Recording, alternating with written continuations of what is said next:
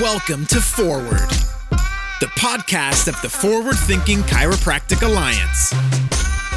This is your home for progressive, thought provoking real talk in the chiropractic profession. Featuring the legends, the innovators, and the thought leaders that move our profession forward. And now, your host, Dr. Bobby Maybe.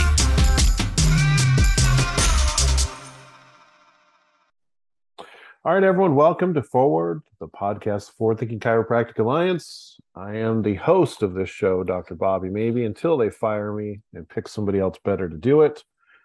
Our sponsors for this podcast are the JNAP, the Smart Chiropractor, China Gel, the T Tool, ChiroUp.com, Drop Release, Gestalt Education, Hyperice, Chiropractic Success Academy, Conquer Cleaner, and we have partners in this endeavor that are World Spine Care and the Carl Research Fellows. My special guest today is speaking at our most recent, because we do one every year, our most recent virtual summit for 2022, uh, which is by the time you listen to this, it's either right about to happen. So you should go and try to register as soon as you hear this at forwardthinkingchiro.com, or you just missed it, but you should still uh, stay tuned and check out forwardthinkingchiro.com because we usually rebroadcast these summits uh, weeks after so that the people who missed them have an opportunity to listen to the content again. Uh, and if you don't know how these summits work, uh, we basically at the FTCA take members of our community and members of our profession that we would really love to hear and learn from. And then we ask them to join us in volunteer content uh, so that you can learn some new things, hear from some new faces, not just the same old seminar speakers you hear over and over again, the same old names. We want new, fresh names, new, fresh ideas, and highlight new, brilliant people. One of those uh, folks that we are talking to today is Dr. Michael Lovich. He's got all kinds of letters after his name, which I want to ask him about. Uh, but he's talking about a very specific topic that is probably more germane to the functional neurology field uh, in this virtual summit, and we're going to talk functional neurology and some other things in this talk. So, Dr. Lovich, welcome. Thank you for having me. It's a pleasure to finally be on here. Yeah, and you have also spoke with the FTCA before when we did uh, clinical uh, clinical applications of pain science, and we had a great talk about pain science in Dallas, Texas. But it was right after they had their tornado in Dallas. We were supposed to do it at Parker University, and the tornado kind of it ravaged everything. As tornadoes do. That's that's what a tempest does. Yeah apparently weather uh, makes people not want to go outside. Yeah we've had that streak this last two not just the uh, pandemic but that tornado. And then last year we were supposed to have an event in new orleans and there was a hurricane. So we're just going to chill out for a while and do virtual events. I don't blame you that's for sure. I have this specific question for you, and you're gonna have to talk to me like I'm the two Bobs from the movie Office Space, and I've called you into the office, and I'm gonna say, Dr. Lovich, functional neurology, what is it that you actually do? So think of it like this. Uh, I know you're familiar with rehab models and rehab mindset for a physical standpoint, right? Sure. Uh, imagine it like this uh, when you have somebody coming in with a scapular dis- uh, synkinesis you're going to rehab that. That may not be quote unquote the traditional physical therapy rehab model because you're going to look at it and break it down to okay there's normal motion of the scapula there's abnormal motion of the scapula and then there's within normal limits motion of the scapula. If you take an athlete that's coming over that's an overhand thrower you're going to want to get that scapula being as precise and accurate as possible. Whereas uh, other people might say, hey, if it's pain free and can generally move somewhat according to normal planes of movement, that's good enough for government work. So, from a what functional neurology is, is the same thing. It's this, it's doing the same neurological exam. Yes, we focus to the nth degree on all the little minutia in the exam because we're really trying to find the things that are different. But it's doing a very, very same, if we'll call a similar neurological exam that we learned at. You're also a University of Western States grad, right? Yes. Yeah. So the same exam that you learned that I learned, And what we're doing is we're saying the things that are within normal limits, instead of just saying positive and negative, if we understand the physiology behind the test, what if it's in if if it's within normal limits, but it's not within normal for what their brain needs it to do? So we can say, I'll add up all the positives and negatives and get our diagnosis just like anybody else. But we can say, you know what? Sure, your eyes can move in the H fields of gaze, but you have significant amounts of something called a catch up saccade or a saccadic intrusion, which is a sign of frontal lobe issues that is popping in. You can get your eyes across, but what if that's the thing that's causing your headache? And then we're able to look at that, make reasonable assumptions and appropriate guesses, and then start using the same rehabilitative model of observe something, try a therapy, see what changed, and based on their response, have some sort of clinical approach and guess of what pathway did we activate and is it the right thing to do or is it the wrong thing to do? And then we little by little uh, work our way towards the most appropriate exercises that makes the patient objectively move better. So you're still using exercise rehabilitation as a tool? For some right. I had a patient in today who i'm pretty sure she has a spinal cord concussion and we had to use physical rehab exercises because we had to use activation of muscles and eccentric activity of muscles to create activation. But instead of saying we need these muscle patterns to happen, we're going upstream to say we need these cerebellar pathways and these subcortical pathways and these uh, frontal lobe pathways to activate in this pattern. And where it's just target taking a so from a physical rehab exercise, you're taking the same exercises or similar exercises, but winding it all the way back up to cortical areas and understanding how that implies. But majority of what we do is visual exercises and vestibular exercises. The stripy so it's I'm stripy sock, eye movements, uh, head movements, slow or fast, depending on what we're trying to do uh, and we're just putting it all together into a an approach of and i use a little bit of an order of operations where i say we need to work on vestibular first then we work on visual then we work on muscles and joints because if our body mapping is skewed and we start working on body mapping then our then once we change the way the visual and vestibular inputs are are affecting the brain then the work we did body mapping may have been wasted effort because now we have to remap it again. Does that make sense? Right. The movement is uh, an output. Exactly. It's, it's and an, from the same perspective, a trailing indicator. Also... exactly. And there's two th- there's two major outputs of the brain: movement and thought and emotion and that ties into what we're talking what, what my presentation is on this weekend which is how do you work with the motor outputs that instead of create a motion from through a muscle create a conscious experience through your mind? Right. With with a dysfunctional experience often translating into pain or potentially translating into pain. Or anxiety or depression sure, or sure sure. all that stuff. Yep Exactly. So, in your opinion, I'm wondering what what do you because you've got years of experience doing this.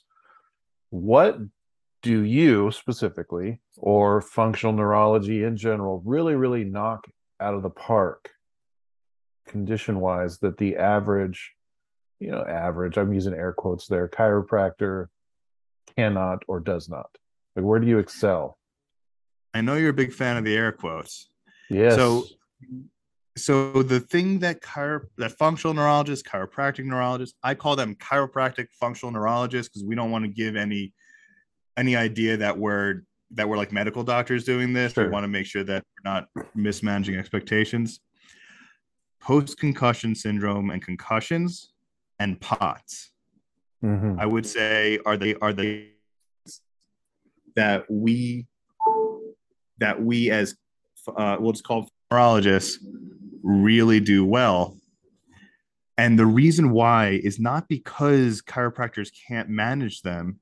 It's just if a patient can, if you, so I'm in, I'm so part of the alphabet soup behind my name is being board certified in sports medicine, which also comes in contact with a lot of sports related concussion. But as I'm walking around the conference and I'm reading the case studies and I'm seeing big cheer success for getting a a what I would refer to compared to what I see in my office as a non-complicated concussion better in six months. I'm sitting there like, yay, go team, but did the patient have to suffer an extra five months? Yeah. And uh, analytics that we're providing that a non-complicated concussion, we see about 70% improvement in two weeks. Yeah, what would be the natural history on a non-complicated concussion, anyways? So, two weeks for a for a concussion, the first two weeks or ten days is what is in the literature, mm-hmm. is when it self resolves. I'm talking about for the ones that don't self resolve, they have symptoms post the two weeks. They are now in the post concussion phase, and you're going to use your air quotes for that. Sure now we're talking about typical resolution for that is usually ongoing chronic just manage the symptoms. Yeah. Send to psych if they have some sort of depression. Send to pt or chiropractic if they have ongoing musculoskeletal pain. Uh, that's the approach. Or send to neuro if they need to have some sort of um, you know sometimes anti- antidepressants and that are managed through their neurologist instead of the psychiatrist so why all the back padding for six months? Do you think? I just think it's um when you're looking at it from like the order of operations that I mentioned before.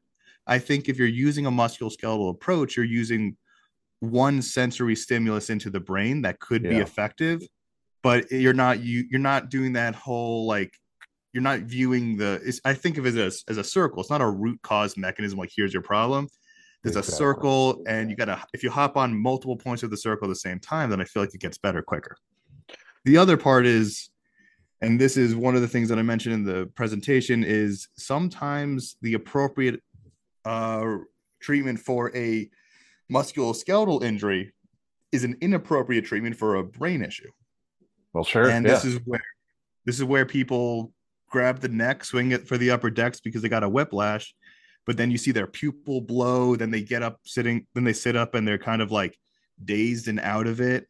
And they you talk to them they're kind of just like numb at that point and you're like okay cool that'll settle you'll be fine. But that might be counterproductive when you're viewing it through a brain lens. Yeah or you fire up your youtube and just smack their patella and you're like just randomly smacking their patella. It'll be fine just breathe. I mean, it's a good point. I mean, they're eh, not just for concussion, but there's so many conditions where there are multiple places to jump on the highway here, right? But one yeah. hammer, one hammer, one cure. Like, okay, exactly. so we're gonna we're gonna fix that road with the one tool we have. And of course, I guess a broken clock can be right twice a day, and you can go, I fixed it with the hammer I have and it got better in six months, yay us. Or you can say maybe there was a different tool you could have used in that process, right? And that's why and you see me on ftca all the time saying just pm me. Let's hop on a phone call. Let's go through the case. I'll spend the time. Because i mean somebody asked me recently what's the main thing i learned work uh, owning a business and managing employees what's the one thing you would do differently if you ran a different business? I would say no doctor ego yeah. Uh, but that's the whole reason for why I'm always on there being like, call me, let's just chat it out. I will go through all your exam findings. I will teach you how to do the exam stuff. I'll hop on FaceTime with you. I just want to make sure that if they can get better with a musculoskeletal approach, do it. It saves them a ton of money. They don't need to spay uh, spend money out of pocket. They don't. They can use their insurance, um, and it might be cost benefit wise really good. But if you're seeing a case that's just not changing, and you're going past like the past the one two month mark and they're still having these post concussive syndrome symptoms hop on the phone. Let's see if we can give you some simple exercises that make them feel a little better so at least they're not just lingering and waiting. Okay yeah so hopefully as people's careers and practice uh, develop and mature you would think that that would be the generalized approach to all things, right? Is like I'm going to do it my way and I have an expectation for how much time my way should work, whatever your way is. And if it doesn't, it's time to take it up the tree, right? but how many people don't do that? I mean, uh, there are a lot of people that are quick to think as far as like uh, consults, uh, ortho consult, neuro consult. But what about within the profession, the experts that are within the profession as well? Do you get do you do you feel like you're getting the appropriate amount of interprofessional referrals that you probably should at this point in time? Not even close. No, most of my referrals come from med- medical doctors. Mm-hmm. They come from physical therapists. They come from massage therapists. Chiropractors are among the worst at referring. Why do you think that and is? Well, that's like think, softball, I, right? Like I just put that up on the tee for you. I assume there. I assume that this is how I do things. I assume there's going to be an answer, and then I set it up on the tee and let you hit that answer for me. Well, I mean, I've been in FTCA since like its inception. You know, I usually have an answer for things, so that's fair. um, I try to make it more of like an idea, and not my opinion. But you know, sometimes sure when you're rage typing, it happens. Um, I find that there's I can classify chiropractors into two groups recent grad or recent graduates, which are either going to be, yeah, I don't want to touch this. I'm going to send them over to you because they already have this collaborative mindset involved, or mm-hmm. the new group of, I need the money. I I want to. I need to make sure that I um, that if I I send the patient to you, it may make le- me look worse. So mm-hmm. it's a little bit that, that insecurity. And then there's the older doc group, which I would say does not refer at all. And the reason why is because and you you run a lot of business seminars. You understand that when you run a business a lot of it just you automate the entire thing. And at some point if your system is so automated you yourself become part of the automation. I was speaking to some doctors on the board in in uh, massachusetts saying hey i'm here to help like i'm trying this new thing in chiropractic called playing well with others let's mm-hmm. see how it can go and they're like, this is great, but I don't see any of those things. And I was like, sure. And then I, I was working in the office with one of them, and you better believe how I, I, see the patients walking down the hallway. I'm like, yeah, no, that's a that's a thing. It's you get a you get into your ways, and you're like, you know what? I manage my risk because sometimes if you don't see it, it doesn't. You're not at risk for it, right? Yeah, practice a practical explanation of that is around here in Portland, Oregon. Every patient's got a rib out so you you just previously mentioned scapular dyskinesia. That doesn't exist in Portland, Oregon. That's called a rib out. Yeah. So I mean, if you, if you, came to do a talk in Portland about scapular dyskinesia, the doctors would be like, "There, I don't, I've never seen that. I've never heard of that, but I've got all these patients with ribs out." yeah, unless you get Ryan DeBell in there with his T tool, and then all of a sudden you see you, you get like all the people who know that there's it's not just a rib popping out of the woodwork, being like, "Oh wait, yeah, there's a, quite a bit of a uh, confirmation bias going on, and that uh, that can lead that that wait is it does the confirmation bias lead to the ego or does the ego stuff lead to the confirmation bias? What do you think i would go with the latter um, yeah. because i think it, it all comes down to my whole approach on the on on that term that i love the e-binos which yeah. is the first rule of being any, anything evidence based or trying to break through confidence biases, being a self skeptic and saying, okay, I think this. Can I prove myself wrong? Right. Right. Uh, and and doing that on a on a very frequent basis. Yeah. Exactly. Because even you, with the amount of success that you find through your work, can develop confidence, but that confidence could always erode into a confirmation bias Oh, the, the biggest stereotype for the neurodocs in the yes, that's what I was about to say. Community is is that they think they're better and they're elitists. And stripy, stripy socks solve all things. Right, exactly. Um, like uh, it, it's like we we talk we joke all around about um uh, we we joke around about oh like hit COC one, but we can also make the same joke about some people in my profession or in my sector of the profession of just saying, oh, all you got to do is just turn their head back head back and forth, and that fixes everything, or uh, just spin them in a quarter million dollar chair. That's, That's the only way to get people better.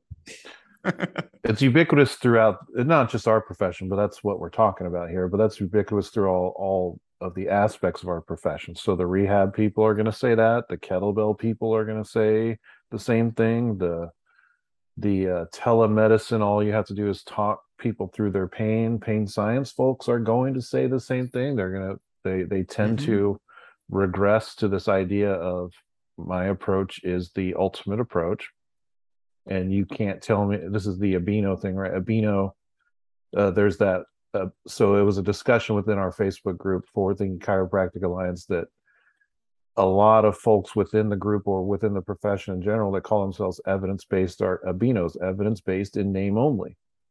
They're not actually evidence based. It's actually that's a pretty rare process to experience somebody who's actually practicing out on the mean streets of chiropractic who's truly 100% unequivocally evidence based because it all slides to some degree right?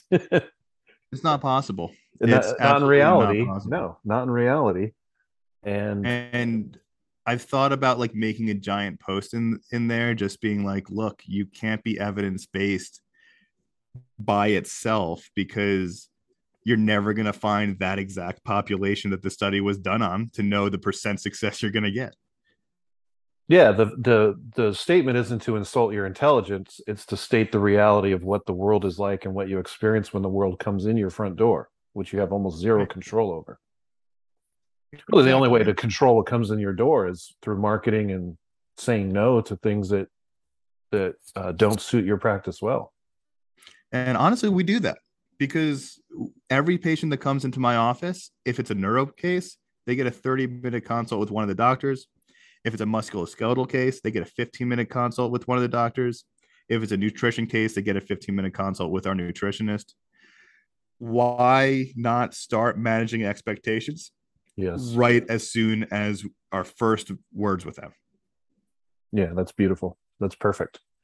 Uh, most of the field docs are not doing that, you know, because of things that you've stated before, and money, and they've got to take what comes in off the street or what insurance plan they're in, hmm and your ability to, uh, I don't know, navigate the waters of evidence sometimes is is treacherous. you might be on a three hour tour with some patients and, end uh, up end up on this people- island. Sometimes, sometimes the patients just want to drive their care, and Mhm. for certain practice models, that's part of the people coming in. So if you want to be like an a la carte adjustment, that might be what exactly what the patient wants. And you might not be delivering high level healthcare and clinical decision making to the 10th degree. Sometimes you just got to make sure it's safe to work with them and just give them what they want and be okay with that. It's it's like let the market decide different segments to your business. You don't have to think that you have one giant segment that covers everything. And that's where we run into issues because Yes. why don't chiropractors refer? Because they think all patients is one segment of their business. Uh, You, I mean, you nailed it. I was thinking of specific examples, and practicing in Portland, I've definitely seen essentially two styles. So there's hundreds of styles, but then we can break them down to this other sort of distinction. One style would be definitely healthcare oriented chiropractic, where you're trying to Mhm. sort of solve a problem, whether it's musculoskeletal, neurological, whatever you want to call it. And then there was sort of a spa delivery approach to chiropractic, which was more sort of just having people feel good and enjoy being in your office.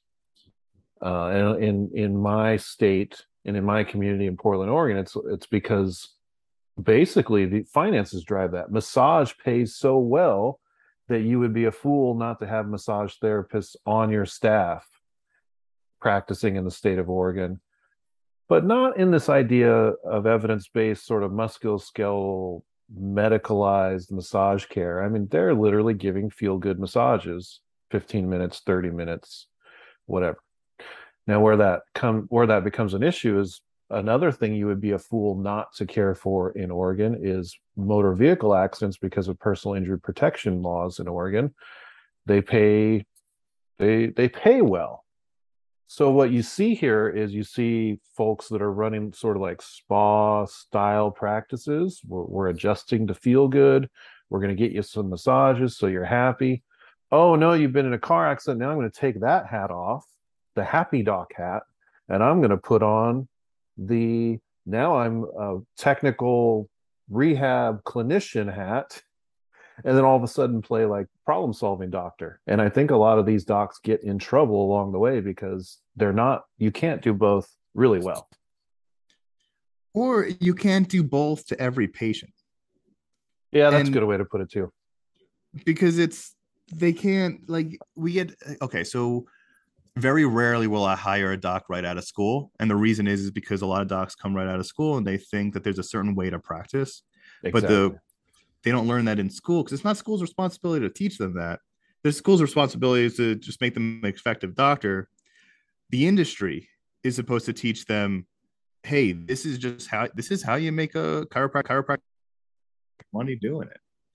And, and i think that one of the main issues especially like pip in oregon. My buddy my buddy runs a very successful pip practice there and i was talking to him and think about it like this. He's able to with what's within air quotes with what's within med legal ability he's able to bill for a higher hourly rate than i can as a neurological specialist Mhm. when you start doing all the math and putting it all together especially if you're trying to do it in a way that actually gets the patient better um, if you want to make a, a just like a rube goldberg machine where you put but instead of a ball rolling through you just have the patient rolling through. Yeah buddy. And that's how and then they get to the end and you just go cha-ching. Like yeah you can make a lot of things profitable but what really drives the standard of care it's reimbursement or at least what the pa- patient is willing to pay. And if it's uh pi then it kind of changes the whole way you focus on the way you work. And it but it also skews um future directions of what the questions that we need to ask. Like i still think that there's few main questions that need to be answered before we can move our prof- profession forward. Not what is the average chiropractic salary but what are the salaries and is it a bimodal curve? And if you're familiar with stats i'm 100% sure that it's a bimodal curve where you have that 70% the $70000 average i'm pretty sure that is a big hump well before it and then there's a smaller hump right after it for all the people who own a business and have been in practice for a while, and for the people who are just trying to be a chiropractor and have a job as a chiropractor. Yes, totally. Bimodal curve, without a doubt. Uh, without a doubt, I think any anyone who's had experience in this profession would agree with that statement. There, it- Exactly. it's you know, and when you're a young doc, you start calling it like a situation, a situation of haves and have-nots. Like there's, they start to have a, I don't know if I want to call it a prejudice or a resentment or even a, hatred for the docs who have, with little Mhm. appreciation for what it took for that doc to get out of the first primary curve of this bi- bimodal example Like, Right. Many many mo- not most because they're also legacy chiropractors and they're uh they're i mean there's so many different stories for how success is gained in this profession but many many chiropractors at some point started in the first curve. They started on the struggle bus and then they they sort of figured out a way or they like a marathon of attrition they just they just won the race and survived long enough to finally be successful I agree. And I went through that as well. My first job, I went out and I was like, okay, what are my expectations? And they weren't really given to me. A lot of it was, yeah, just, just, you'll be fine. Just do these like things. And I, they didn't work out. And I was like, there needs to be more training. Yeah. It needs to be from communication to what is standard of practice to what you need to do. And I didn't come out of school with just a basic DC. I came out of school with a sports medicine master's and the neuro stuff like all done already. So it wasn't just like basic like knowledge and and uh like awareness of conditions and diagnostic skills and treatment skills wasn't the issue. It was pr- patient management is an issue. Um and patient acquisition is an issue. And then I Yeah. learned after I left that job, after, that's when I started learning. I was like, okay, I need to go read about business and how to run that. And I'm I'm very very thankful and lucky and grateful that I have family members who like my family's owned an independent pharmacy since 1929 in, in Brooklyn, New York. So small business is a separate beast. But then I also have family members that are venture capitalists who have like run huge biotech firms in the Boston area. So you learn a lot from asking people. And one of the things that I always recommend new chiros to learn is don't just ask chiropractors how to run a chiropractic business. Ask people who are running a successful business now at a large scale and then figure out how to scale it back to a smaller thing with a low, with a smaller budget. Right.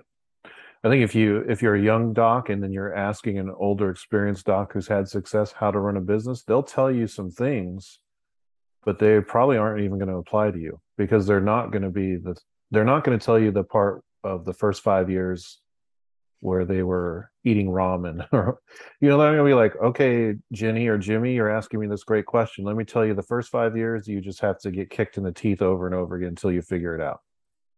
They're going to yeah. be like you know oh you use this system and you use this software and make sure you're on this insurance panel. And that stuff's not you're not even there yet when it when you're young. Like patient acquisition is huge like how to structure your business, how to pay, yes. how to when you're hiring somebody, like what is an right. appropriate amount and how do you budget for a business? And my biggest pet peeve is when you see older doc. Okay, so one thing is I do make enemies because I've done this all my life is I'll ask people for advice and I will say, okay, you're not where I want to be, but you have advice that may get me where I want to go. But if I take all your advice at the same time and only do what you tell me, it's only going to lead me to the position you're at now, which may not be a viable position 30 years later or 20 years later.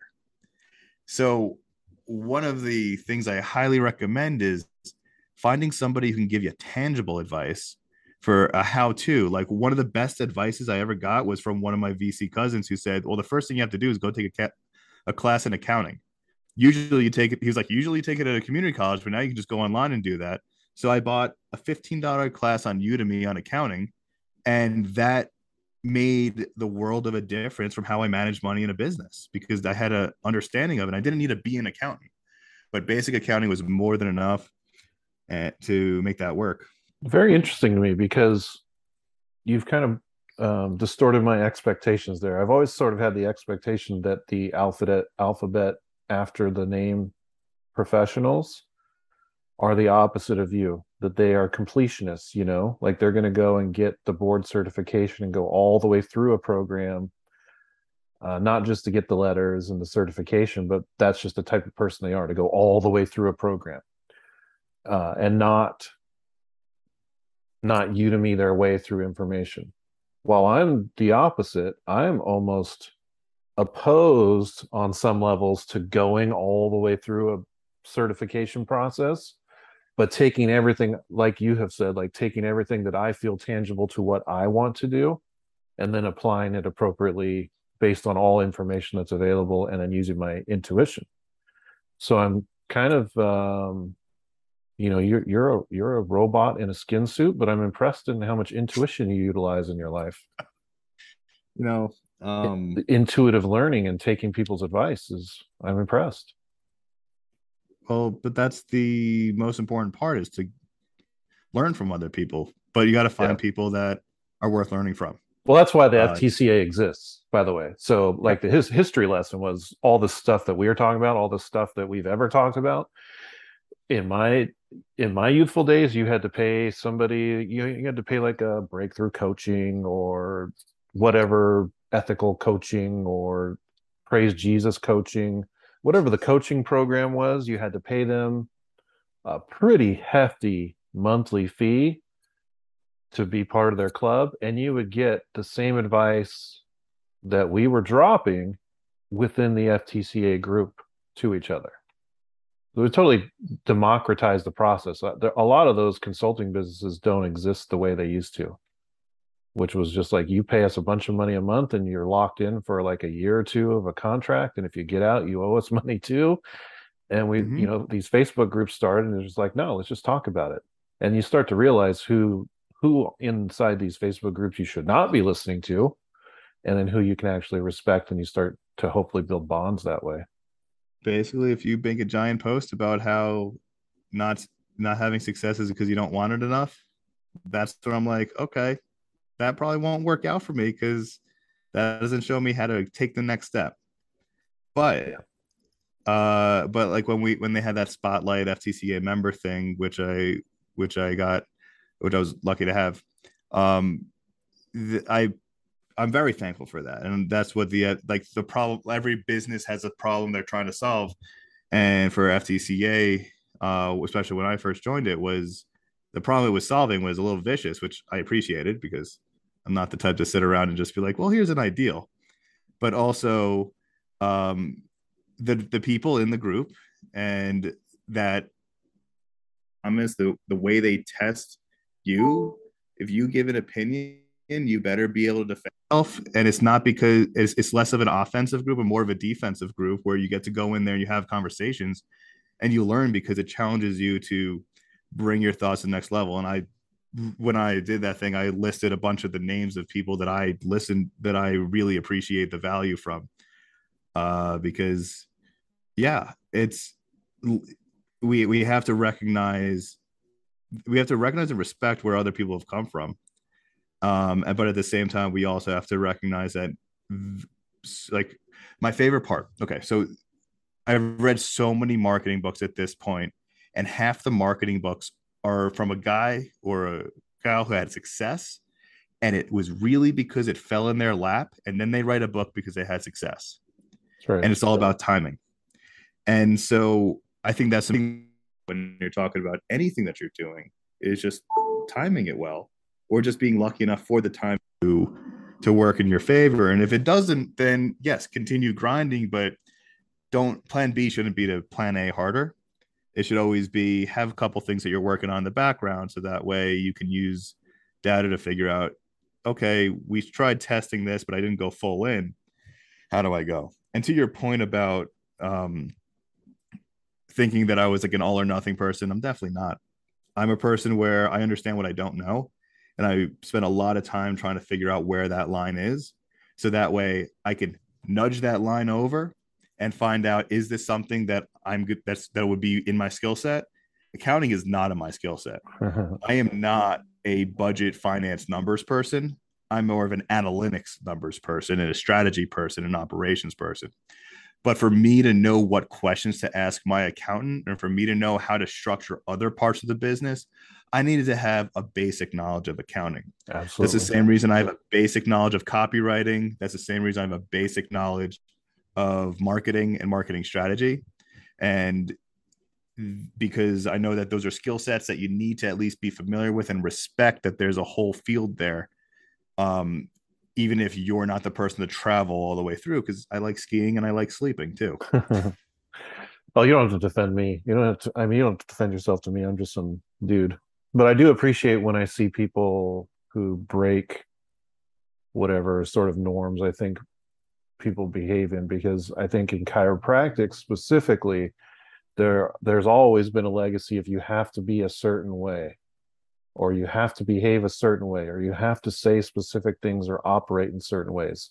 And we might have shucked that off a little bit when we talk about subluxation or the vitalistic approach and how the the EBINOs or anybody else kind of do it a little bit different but I'm going even a step further and I'm telling students who are like, well, how do I practice like this guy? And how do I do what this lady does in her practice? And I'm like, you can't. You have to do you. And so when I do actually see people shrugging that idea of uh, of becoming a commodity and repetition to generate success, when people are going out and learning their own things and really stepping out on their own, I get really excited that people are innovating because this is entrepreneurship and you do have to have i would say some level of ingenuity. And we have um we have interns. So the ftca and the chiropractic success academy we have a set of interns uh, wonderful students and they we monthly we sit and we have a meeting about business and marketing and all these things that they're not learning in school and their minds are getting completely blown by this information that they can't and they won't be and they shouldn't be exposed to by their school. They need someone else to do it. And one of the guys, he is a mirror image of me when I was that age. military veteran, clean cut, uh, kind. I used to be kind, polite, uh, considerate. Yes, sir. No, sir. Yes, ma'am. No, ma'am. Clean haircut. You know, uh, no outward sort of blemishes. And I'm like, dude, you you need a mohawk or the Mike Tyson face tat. You need some sort of edge in this game. And the edge doesn't have to be appearance. That was just kind of my joke that you need a mohawk or a tattoo. But you're But right, though, You need some sort of edge that distinguishes you from other people. because right now we have something very different than everybody had when they started off their practice in 2005. We have social media. Yeah. Like I, I know what I was on Facebook when it was still like you needed to have a college email, and I had it, which was like the first round of high school people to have Facebook, where you had to be invited by somebody who was in college Yeah. to join Facebook. And that is a huge difference because it created a BS economy, an economy where BSers now have an edge That's right. because you that is and that I think is what is creating one of the biggest opportunities is all you have to do is go in and give actual good information and it could stand out if done in an appropriate way. But these are things that people aren't going through their yellow pages. People aren't stopping by at their at the end of their 5k.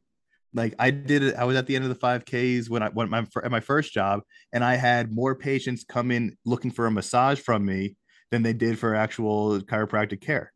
Yeah. And I was like, clearly there's a whole marketing and branding and positioning issue with this whole thing.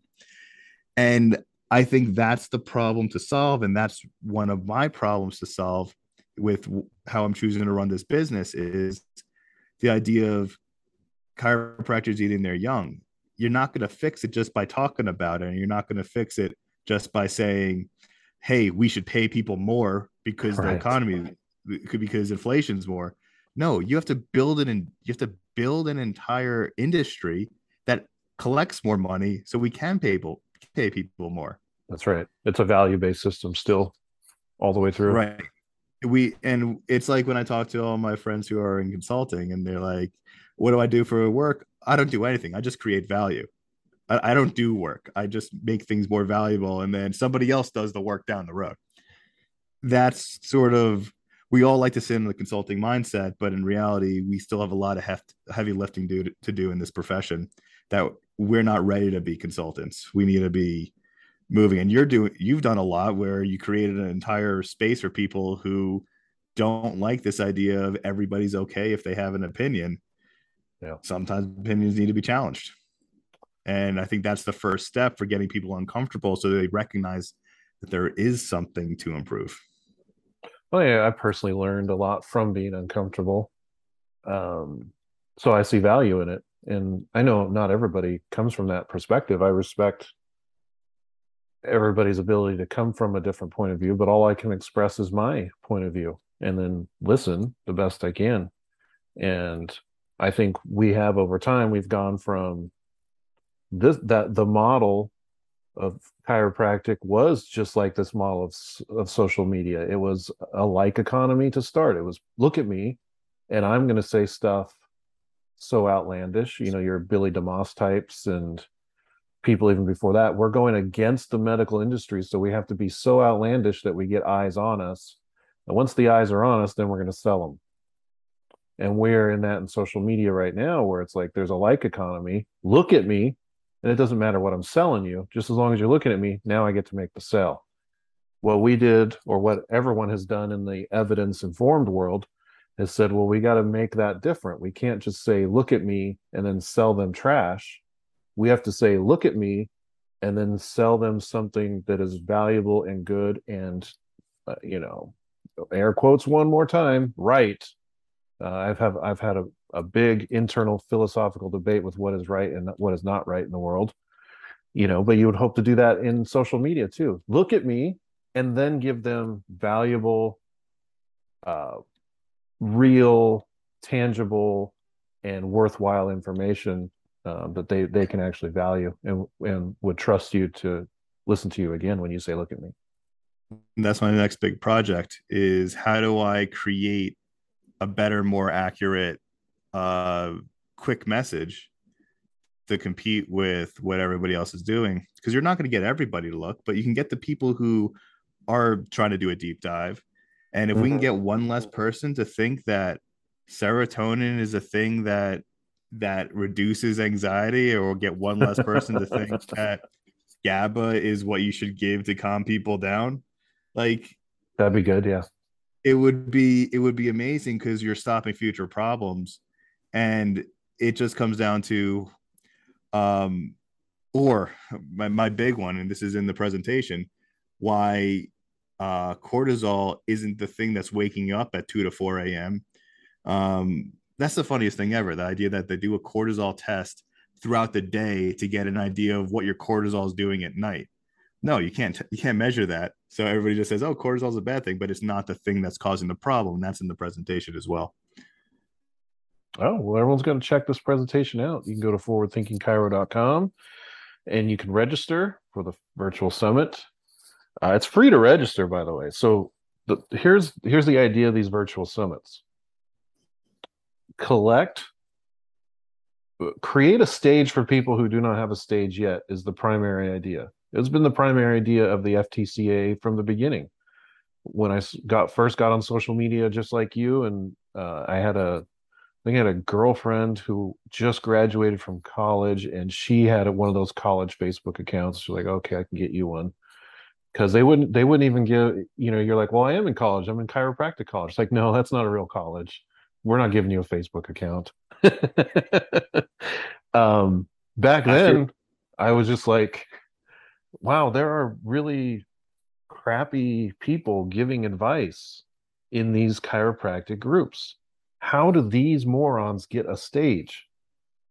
And one of the morons was like, you know what, you can always just create your own group, and then you don't have these guys don't get a stage at all.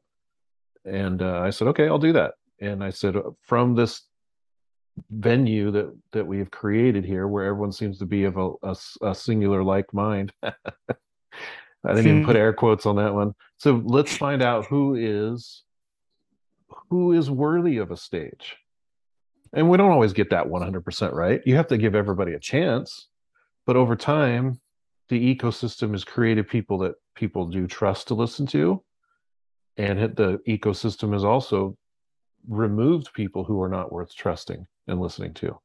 So it's very organic in that manner.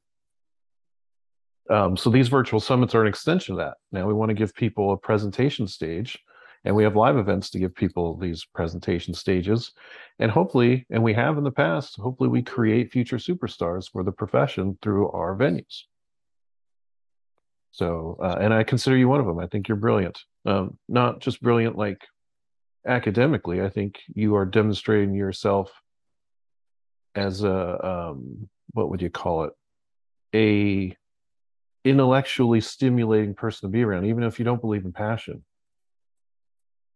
it's that's that was actually thinking about that today because it was it was an interesting conversation because you start pick because then you start thinking about more and more words that are associated with it and i've always been this type of person where like you might not like what you're doing. You might hate it, or you might feel like it's really a waste of time, but that doesn't mean you shouldn't do it well because you're doing yeah. it. For background for listeners, there was a discussion about whether or not you need to be passionate to be successful, passionate with what you're doing. And I think we agree and disagree at the same time. Like, yeah, I've always said don't because they always give that bad advice and just kind of like what you alluded to before. Like, it's always like a millionaire that'll say, follow your passions when a young person asks like what should i do in my life and the millionaire will be like follow your passions and you'll get there no matter what and it's like yeah that millionaire worked for was like a chemist or like sold copper ore why or why? yeah they had a patent or something. Like they weren't passionate about any of that stuff. And then once they got a million dollars then they're all passionate about a whole lot of shit right? Because uh, it's easy to be passionate in a mercedes versus a Kia, you know, and and so it's like don't I'm trying like I've heard I forget who said it, but uh, the author of the book called The Four, I forget his name, because it's just too normal of a name to remember. But he also says like you've you've try to find something you're really really good at. And if you keep focusing on the thing you're really really good at, you're going to find a passion for it. Instead of Yeah. trying to follow a passion and then hopefully you're good at it. Like okay, so you're passionate about um tribal yeah, tribal dance of Martians. Like there's just not and you think you're gonna make a million dollars off of that or whatever. Like there's just not a whole lot of market for Martian tribal dance. Um I- I also view it from the point of just because you're pat like when you look at these people who are the ones giving advice, those are the people who have enough wealth and to, to be able to sit back and say, oh no, work wasn't important, wasn't important. I could have taken time, I should have taken off more time. And I'm like, well, you only can sit back and say that because you work so hard to a position where you can take time off the luxury. yeah. um, what a one of my biggest role models was was my grandmother who inner city school teacher single mother for uh, inner city school teacher for 35 years in bedford stuyvesant brooklyn which was one of those places that was so bad where if anybody's a billy joel fan out there he has it in his song you may be right uh, about it's a place you don't walk alone at night or during the day and she Yeah. worked there for 35 years during that time. And she didn't have the oh yeah i wish i worked less because she had to. She had to work. There was no options but was she passionate about her work? No but she was good about it. And there's some wisdom and nobility in that as well where you can do something that you don't need to be emotionally attached to. You can just do a good job and have a legacy left that way. And i think that's something very important to look at because it, it means that it taught me two things. First thing is just because you don't like doing it doesn't mean you can still cut corners. And the other thing it taught you is keep working. And then all of a sudden you'll have an ability to do things you are passionate about at some point. You start spelling out your passions, yeah. And that, and I didn't really have a passion. Like I don't have a passion for chiropractic. I don't know if you can tell by all my posts, but I have a passion for ethically helping people, and I have a passion for organizing, making things better, looking at something, seeing there's a problem, and finding a tangible, sustainable way to make it better. And I found while I was working on this that I find way more passion. I, re- like so we're doing uh, my first merger, my first uh, clinic acquisition this this fall because somebody was watching how I was running my business and said, you know what, I never thought I'd work for anybody else, but watching the way that you treat your employees, watching the way that you run your business, I want in. And that ended up actually being the most like that was the most like I've helped people with really complicated conditions that and they're like sitting and crying and I'm like, great, I did my job but I didn't feel passionate about it. I was like proud of myself because I did my job. And if they didn't get there, I'd be like, you know what? I didn't, I, I didn't succeed. Success is meeting expectations for me. And for me to come back and then say, wait, a thing I built that was not necessary, that was not my responsibility and was not an expectation of me was so good that somebody else wants to basically almost give me a practice because of how it's running i was like that was the thing that i where i first figured out where my passions lie That's good. My my only take is that people do have to have a passion. Not Yes. doesn't have, doesn't have to be work. It could be like you skiing, like me, the outdoors. Yeah. Um, it- but some there are some things in life that do. Uh, I don't want to use the word require. Some things in life are passion is somewhat fundamental and really enhance the flavor of the situation. Like you, the, the the the it's not an argument. The discussion here is you can accomplish great things. You don't have to have passion to accomplish great things. But I would say things like a marriage. You can have a successful marriage without passion. I just don't think that in in in the cultural milieu that I live in, you would want a marriage that would be defined as successful but not passionate. You could be in a band and you could you can make and play great music and not be passionate about it. I would just say if I was to be in a band, I wouldn't want to do it unless I was passionate about what I was doing. Like, uh, and you can take that in, in a thousand different metaphors, right? Like if you were cooking, you can make great meals and not really be passionate. I'm definitely that's my category. I'm not that passionate about cooking, but people say my cooking's pretty darn good. Um, so, so do you understand the distinction there that I make in my conversations? I actually yeah. don't think I'm very good putting my. I think I'm starting to get better at putting my thoughts into words than I am typing, and that might be a really great progression for a man because I, it's much easier to type out what you're feeling than get it out of your brain and just say it impromptu.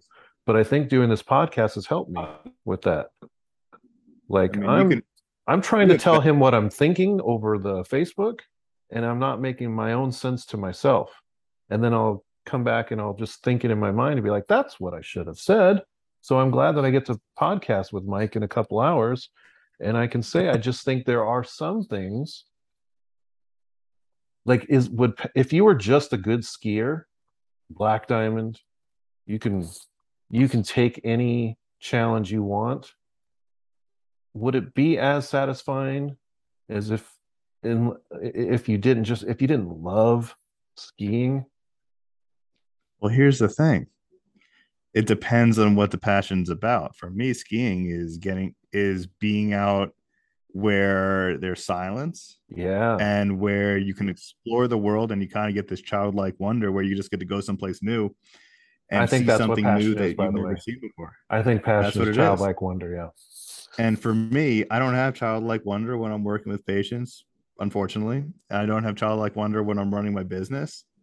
But I do have that when I'm skiing. So you can have passion for other things, but I think it's an important lesson that for two things. First is you can do great things without being passionate in the moment. And second thing, like I discovered, you might find a passion for something many years down the road. And we're talking about, I've been in practice seven years now. Year seven is when I figured out where my work related passion was. Yeah. And so for people who are listening to this who are trying to like figure out, like they, they just got out of school and they're like, all these people are so rah rah, and then you got people posting who have been in practice for a while saying, "This is what I would never do anything else. I love what I do. I do all this," and you're just sitting there like, you know what? I also love putting food on my table, a roof over my head. Yeah, uh, I don't. And at, personally, as somebody who I made more selling ski boots at a ski shop than I did as an associate my first two years. um, yeah, I had way more passion doing that but it still wasn't enough money to like make ends meet in with a inflating economy. It wasn't generational so wealth. it wasn't generational wealth. I started my business with five hundred dollars and no savings. So it's you can work hard, you can work your butt off without having passion for it, just because you know it's the right thing to do and it'll take you someplace, and you can figure out the next step later. Yes, I think we are both antithetical to the idea that you just need to follow your passions in chiropractic and it's all going to work out for you if you're just passionate enough. That is, uh, what do they say in France? That is bullshit. it is much better, much better to just be really open to the process. Yeah. Do good work. Be a good, do your damn job and do it really good with a smile on your face. You don't have to be passionate to have a smile on your face.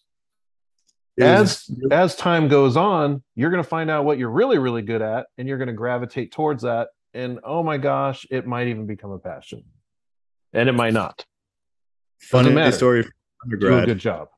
Right. Funny story from undergrad. When when i was pledging i had to clean a bathroom and one of the people looked at me he's like i've never seen a bathroom so clean before and i was like you told me to clean a bathroom and i was going to do it till it was done and that in itself is I have no passion for cleaning bathrooms. I have no passion for cleaning itself. But you can just do good work and you can just take it one extra step further. And maybe that's what opens the door for something for you to be passionate about.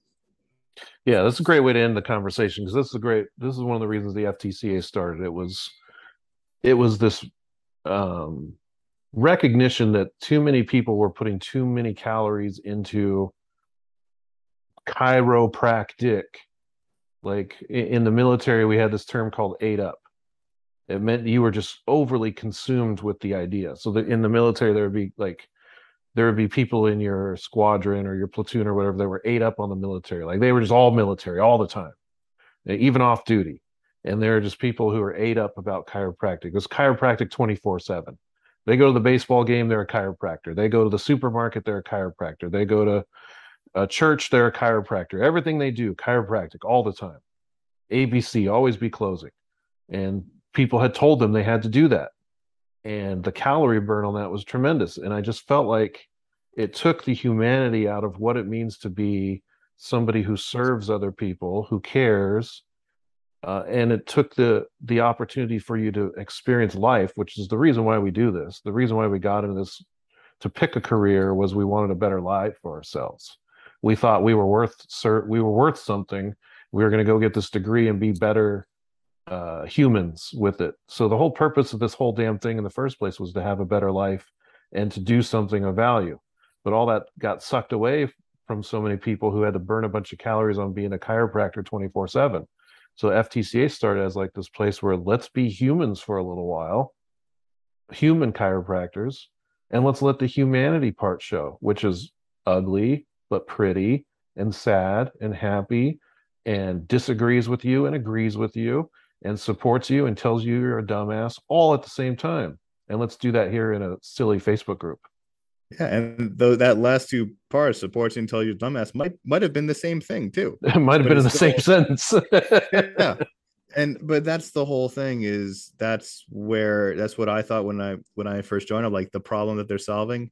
I'm a fan. That's what drove me to have the pat more passion in following the, the group was that it was that kind of those lines, which was all right, you have room to improve. Can you think you know this much? Good job. There's still 10 more steps to take but I do um based on what, what you were saying when you're talking about like oh man, I forget I forget what I was gonna say there because it was you you're wrapping up pretty well. But what it comes down to is just keep working hard. But you oh no, it was the part about like so my first job, I just moved to a new area for this job and I had a choice. Either I make friends or I go and I sell to them.